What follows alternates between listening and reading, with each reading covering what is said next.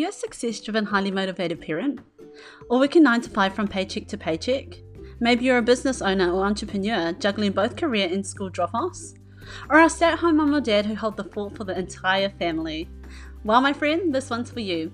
Kia ora and welcome to the High Performing Parent Podcast. I'm your host, Puawai Krystal Clair, a recovering overachieving workaholic mum to an entrepreneur and coach, with multiple certificates, a degree, and a diploma, all collecting dust at the back of my closet.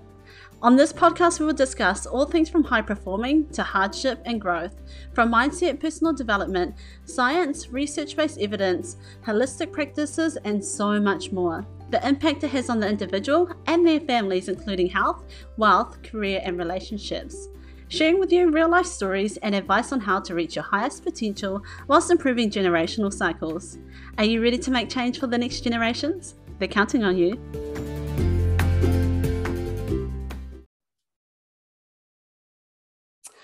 Hey team, I am so bloody excited to have a amazing human on this podcast episode with us today. We have Lisa Westgate. She is a ex-paramedic and now she's segued into the personal development space with over 7 years experience and she teaches around trauma informed coaching and she is the creator of the Misfit Hub. You can find Lisa on misfithub.com, and she has an amazing Facebook group that I invite you to join. I'm so excited to have you with us today, Lisa. Thank you for coming on. You are amazing. Thanks for having me. Excited to uh, have this chat. Awesome. Lisa, I wanted to just start off with you sharing a little bit about your story in the um, health professional area and then just segueing through your journey with mental health. Sure. Um, so it, it was uh, a long time in the health profession. So working backwards, I um, was an ambulance paramedic here in Victoria, in Australia, um, for 11 years on paper um, before my the sort of like the end of that. And prior to that, I was doing um, patient transport, so like non-emergency ambulance, taking people to appointments, that sort of thing. Uh, and before that, I worked in an emergency department in one of Melbourne's major hospitals where my dad was a doctor. So, sort of uh, in my late teens, early 20s, um, got a job there, sort of like a an orderly kind of role. So mm-hmm. just like cleaning the beds and delivering lunches to people, and so one of those like healthcare adjacent roles. Um, and that was before I even started uni or knew that I was going to end up um, as a paramedic.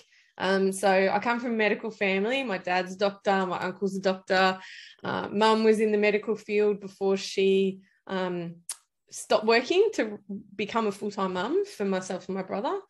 Um so it was it was kind of it was that was the conversation in our house. So mm-hmm. when i look back um it's not really a surprise that i ended up in healthcare. Um and i wanted to be a doctor from the time i was six but then year 11 chemistry got the better of me and i uh i had to bail out. So i didn't have the prerequisites for medicine straight out of school.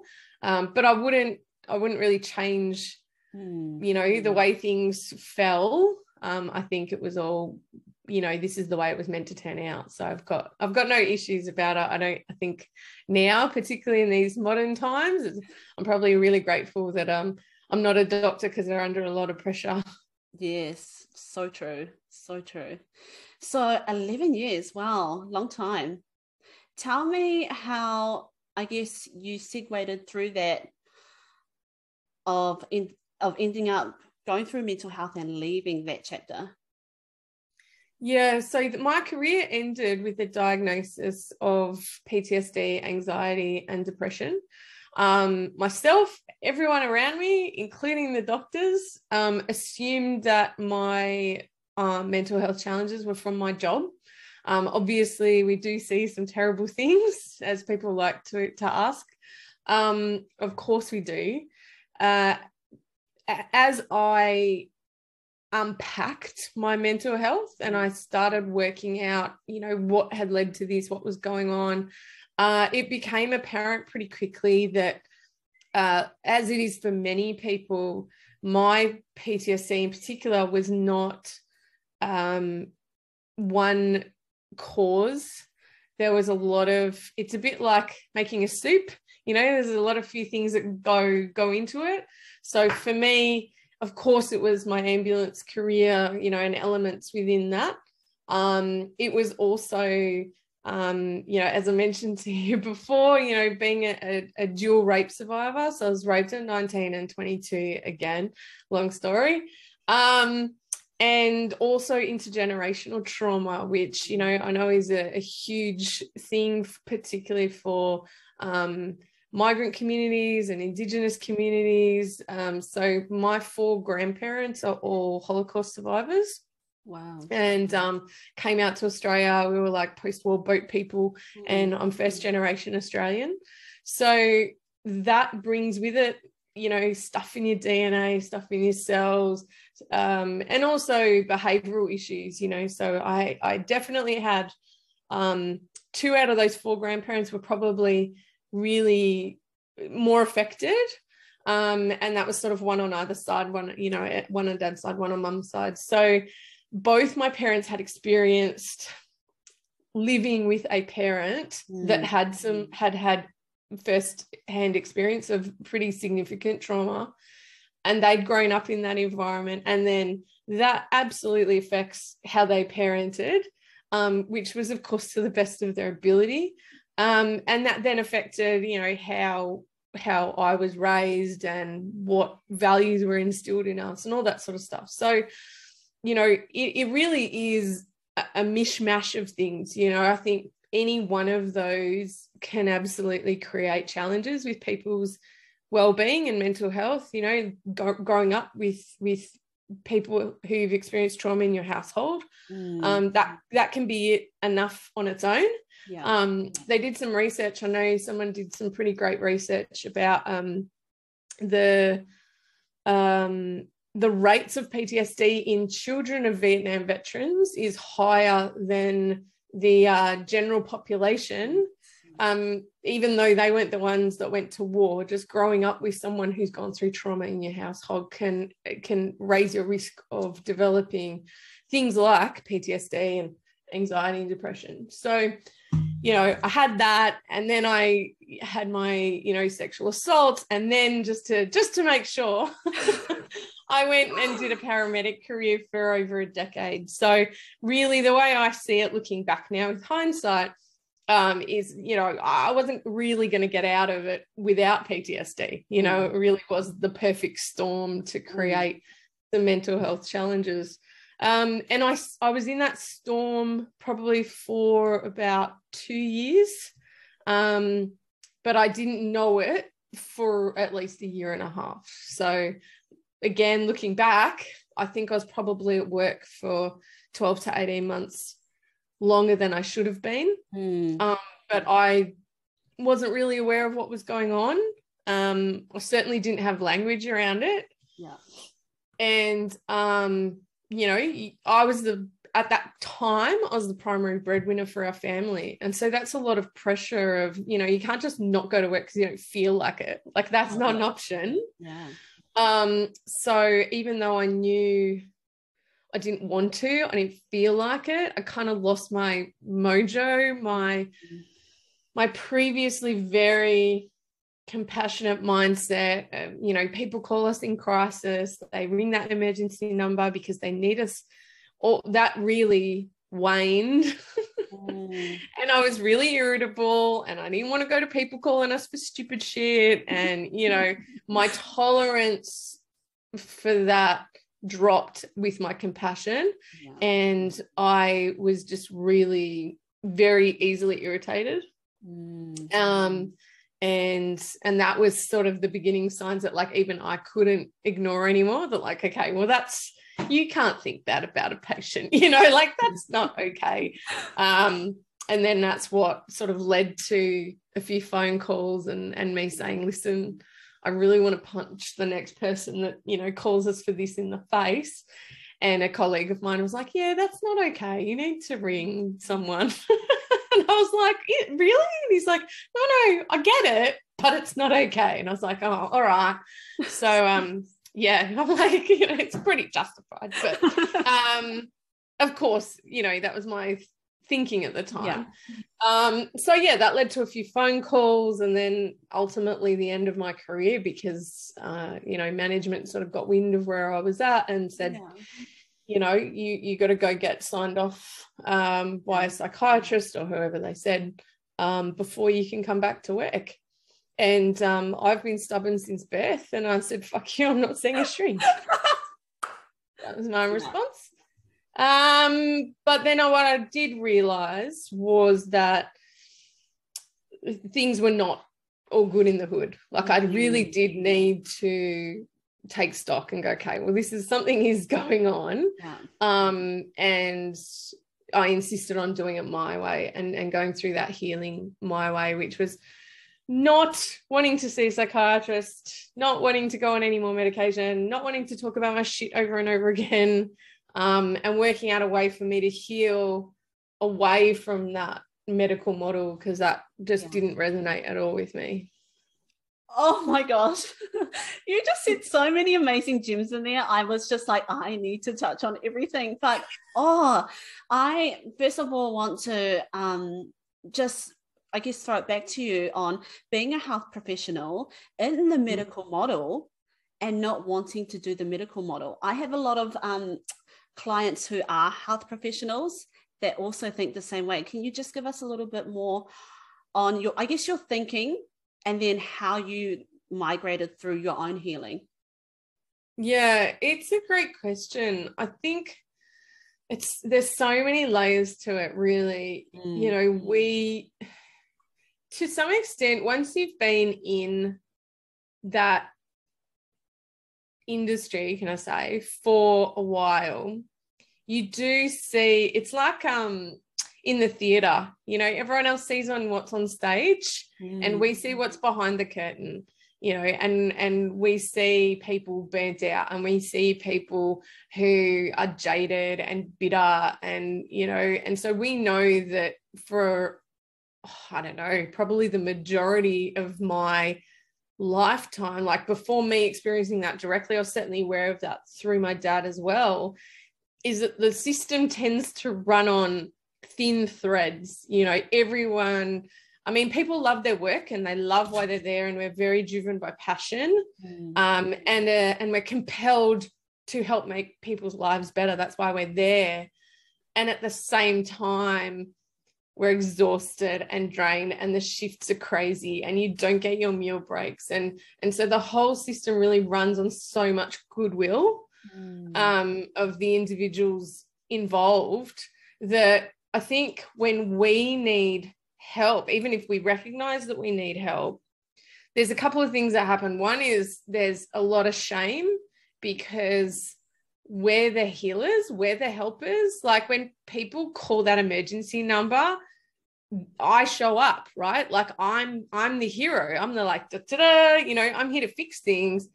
So it, there's there's shame involved in asking for help and i work with a lot of um, emergency services professionals police and, and nurses and doctors and to be the one on the other side of the equation can be really confronting you know and i'm sure a lot of a lot of doctors and nurses and listening are going to be nodding right? Like we, we make re- we're really bad patients yeah. right? Yeah. we're not good at being the one lying in bed having soup delivered to us. We're like no no i got it you know like just so there's it clashes with how we define our identity.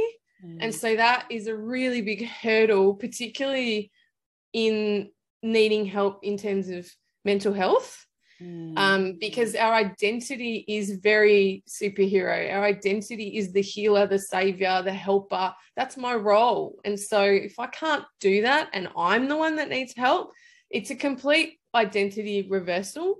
And that's for a lot of people, that's a really big obstacle. So I, I think that's an element to it. I also think that the other really key thing about us being really shit at asking for help and accepting help even when it's offered is like saying yes and letting it in is this kind of warped thinking. Like you've got to keep in mind that people in this situation are not thinking clearly, right? So they're looking through a warped lens. That's how they're approaching this. Uh, I certainly was. The other, the other key sort of um, poor logic thinking mm-hmm. is this idea that we are burdening whoever's helping us with our shit, right? So, for I'll give you an example. I work, like I said, I work with a lot of police, and they have done a lot of training, right? So they spend months and months doing their training, and soldiers are the same, right? And then they they knew what they were doing. They've been trained for the role. They've been given all the resources and the skill sets to deal with it. And then they find themselves, you know, a few years down the line or something happens and they're not coping. And the thought process goes, well, if I'm the one with the training and the skills and the experience and I'm not coping with this, then I'm certainly not going to give it to somebody underqualified who doesn't know what I do, who like I'm the most equipped to deal with this and I'm not I'm not managing. So anyone that I hand this over to and go, here, here's my problem, you know, I can't stop thinking about this job or this flashback or this nightmare or whatever we the the thought is i'm to just dump that into their lap and then they're to be like way more fucked up over it than i am because they don't even have the training or skills that i do. So there's this reluctance to burden the our helpers so whether that's a psychologist or a healer or whoever you go to um, and i think that's why it's really important if you're working with particularly healthcare or mm. emergency services people in this space is it's very important for your client to have absolute conviction that you've got good boundaries, that you've got good self care practices, so that they can trust that they're not burdening you and you can handle it. You've got a way to, to manage it, or you've got your you know methods whether you you know you white light or you go grounding or you you know, exercise at the gym every, you know, whatever it is as a carer, as a healer, they need to know that you've got this and you can handle whatever they're going to dump in your lap because otherwise they'll withhold it until they believe that you can, okay, it's safe to give this to you and it's not going to damage you right? Because that's again it's the opposite of their role. You know our roles is to make people's lives better.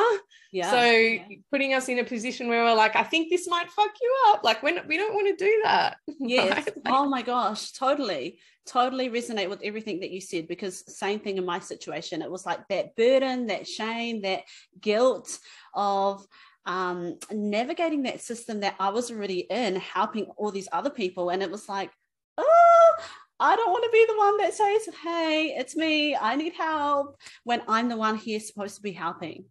Yeah. So, and you know that the whole system is stretched. Like, you know, we, yeah, we're in it. So we're super aware that everyone's working long shifts and everyone's, you know, missing dinner with families. And, you know, and then you're like, oh, I'm just going to add to the pile with my stuff. When at the same time, I should, which is yeah. the worst word in the English language, be able to handle it myself you know so it is a very layered um scenario that's that kind of we we can convince ourselves that it's better for everybody if we hold back if we yeah. just keep it to ourselves if we deal with it you know i'll sort it out or push it down or use drugs or alcohol or drive fast or gamble or you know i'll yeah. numb myself out in other ways because that's better it's a real like it's where the hero becomes the martyr, you know, is like, but if I sacrifice myself, that's one person lost, mm. as opposed to making all these other people's lives harder. Mm.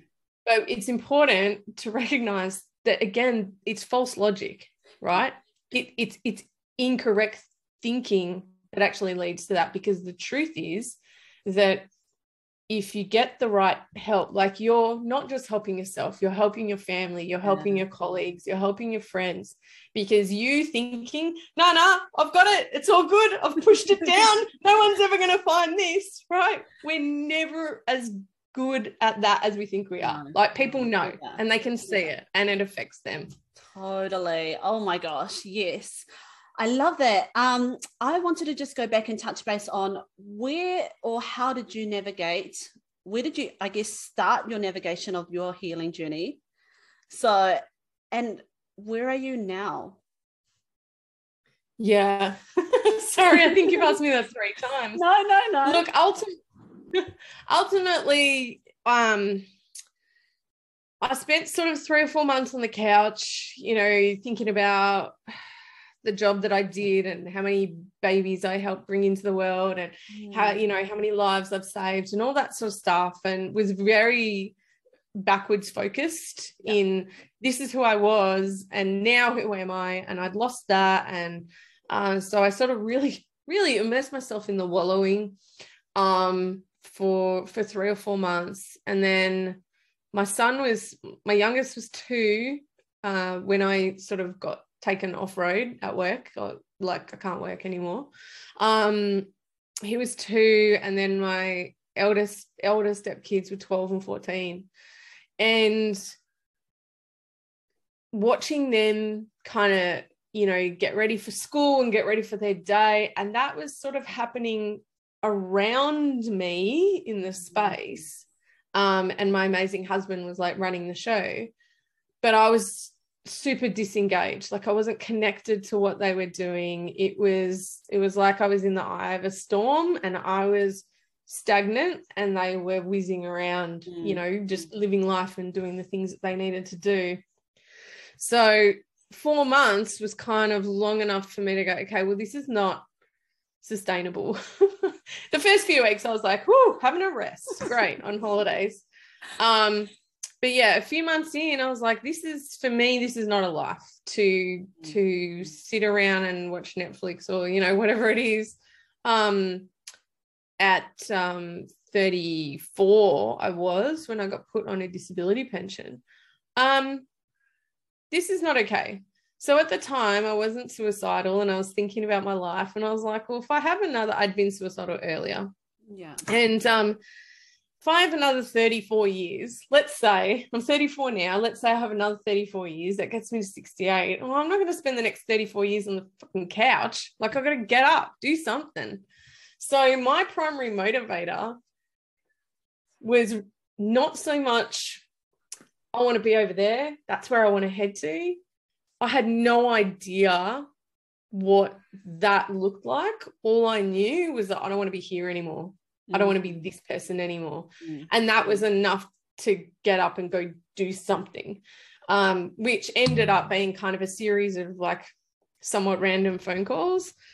Um, with, uh, either coincidence or the universe, depending on your belief system. yeah. um, and it was a series of phone calls that ultimately led me into a class where, where I started learning things like life coaching and mm. neuro linguistic programming and behavioral profiling and learning about who we are as people, how we come to be who we are, and the values, the beliefs, the rules, sort of really pulling apart what makes us who we are as a person. And I spent 18 months, 18 months in that um, learning environment. And as well as learning, while I was learning, like, oh, there's this information at the front of the room, that's very interesting. I really integrated that and used that time to redefine my identity. Yes. Um, and so that gave me the opportunity. So now I sort of talk about, you know, you that that box that you've carried from house to house to house, and you're like, I don't even know what's in this damn box anymore. I just keep bringing it every time we move. I bring this box. It just says like junk on it, you know and that 18 months was really about opening that box and going, right, what is actually in here? Mm. Oh, I don't want that anymore. Turf that, you know, oh, this is useful. I'll keep that. Right. And so it was looking for, you know, beliefs that I had that were useful, then I would keep them. If it was something that was making my life harder, um, get rid of it, make a new one. Right. So it was really that sifting process and um, taking time to, redefine things. I remember my teacher said, um, you know, she asked us at the front of the room, she said, What do you what do you want? You know, what do you want in life? How do you want things to be? And I, I was completely stumped. I was like, I don't, I don't know. All all I'd been focusing on, what I realized my entire focus had been on what I don't want. I don't want to be tired. I don't want to be angry. I don't want to be snapping at my kids. I don't want this. I don't want this. And of course, we now know, I now know, where your energy goes, grows, right? So when you're focusing on all the things you don't want, you're manifesting more of that right so yeah. you know i'm more tired and i'm more sick and i you know i had concurrent uh, fibromyalgia and heaps of other like there was a lot of physical toll of my mental health challenges as well because surprisingly you know you're all one human. So um so it was about turfing the stuff that i didn't want anymore and creating new systems new beliefs new rules new values mm-hmm. that were going to help me become the person that i did want to become. So first it was about dumping the old yeah. and then constructing the now and then moving forward into the vision for the future. Yes. Because I wasn't that person anymore, sort of running on autopilot that you get from your parents and yeah. you know, every school teachers and all that sort of stuff. Um, yes, yes, yes, yes, yes, yes, Lisa. That is so, absolutely amazing. Amazing, amazing. I just want to touch base with you because I know that you are very like um, time stretched, and there's so many little nuggets that I just want to pull from you before we kind of run out of time. But I wanted to ask you, how did you find that? You know, you you talked about that dissociation and the moments of those four months of sitting on the couch or having those like you know, I always say it's kind of like people explain it like being on autopilot where they watch a movie and they're kind of out of out of the movie looking down on it with a bird's eye view. Mm. So how now reflecting on it, I guess, did you see that there was a big impact that ha- it had on your relationship and your relationships with your kids? Yeah, massive, massive. Like, and that's that's what it's all about, right? Like, yeah. it's it's about family, and um, my uh stepkids, their mum had um left when they were very young, so they already had a whole lot of stuff around that um, which I was being very, I was very mindful of and being very careful not to sort of re traumatize them in any way. Um, my relationship with my husband, it's funny because at the same time as we were very, we were very disconnected, we reconnected in a different way. But the way that we were connected was in a very, like, he essentially became my carer. Mm which was what I needed at that time. But I also resented the shit out of it and was annoyed at myself that that's you know i'm so i'm so broken right was my mm. self-talk you know that he's he's got to look after me. And it's you know because i was inconsistent with my antidepressants so i would crash and i wouldn't shower and i was crying and screaming all the time. And you know i was just an absolute mess. Um and i needed him to be a carer but that's not a, a dynamic that i would want to keep in my relationship beyond that intense period. Um, and so we really had to, once I sort of came out of that foggy haze, um, we had to again like redefine our relationship. And we've spent the last um, it's pretty good now. I mean, that's been about seven years or so, but we spent probably two or three years figuring out how to be equals again yeah. in our relationship rather than one person looking after the other person and mm. switching roles is to sort of work, find that balance again. And in terms of my kids, I was a flat out shit ass parent for a couple of years. Like I was horrible. Um, and it wasn't wasn't they weren't being anything but kids, yeah. but my capacity to manage myself and all of that had just gone out the window. So I was really not a great parent for uh, 18 months or so. And that was one of my real drivers in that 18 months of healing, that intense healing was who do I want to be as a parent? How do I want to parent? Um, and fortunately, Um, my relationship with all three of my kids is amazing, and I'm very lucky. Um, they're in their early 20s, the two big ones now. Um, so you know, we we went we navigated that tricky teenage stage with the two of them. Yeah. Um, and my baby's 10 now so you know he was he was two when we were doing that and i'm grateful that there's a lot of stuff he doesn't really remember me at my worst yeah. um yeah. even though i know that there's probably some subconscious stuff there but you know when i ask him about it he's like i don't ever remember you being like that. Like you're just the best mom. And i'm like okay well all right then if you say so. Yeah yeah. Yeah. Um, but it also really profoundly changed the education I got, the learning I got, mm. and you know, the coaching in NLP and learning how to manage my own state and all understanding human behavior and emotions and stuff better really changed dramatically the way that I parented and the way that my husband parented a little while later because we like everyone else usually was sort of running on well either what did our parents do i'll do that or what did our parents do i'm not fucking doing that right like which is yes. kind of the two either either. You, either you either go with it or you swing the other way so you know that's how we were sort of doing things before and we came from very different parenting styles. So he grew mm. up in a very strict environment. Mine was certainly not that strict. So, and we had a lot of clashes. Um, and so adopting a lot of the um the learnings that I got at, at school, I guess, you know, coaching yeah. school,